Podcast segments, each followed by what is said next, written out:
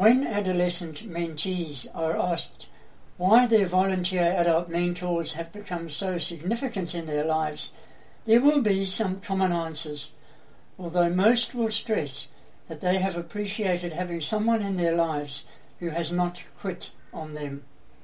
They will share how much they have appreciated the mentor's emotional support, being available to listen and allow their mentees to share more personal and sensitive issues, helping them set and achieve their own goals, and encouraging them to stretch their wings and become engaged in a variety of activities, knowing that their mentors are journeying with them.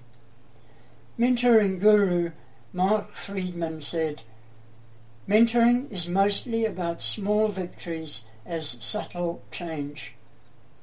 So keep looking for those small moments when you can catch your mentee doing something good and can genuinely affirm his or her efforts.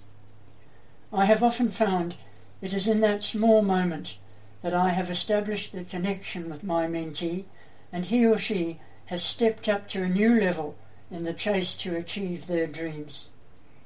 And so, our mentoring tip for today a great mentor understands that the attitude of your heart is more important and more obvious than anything you say in response.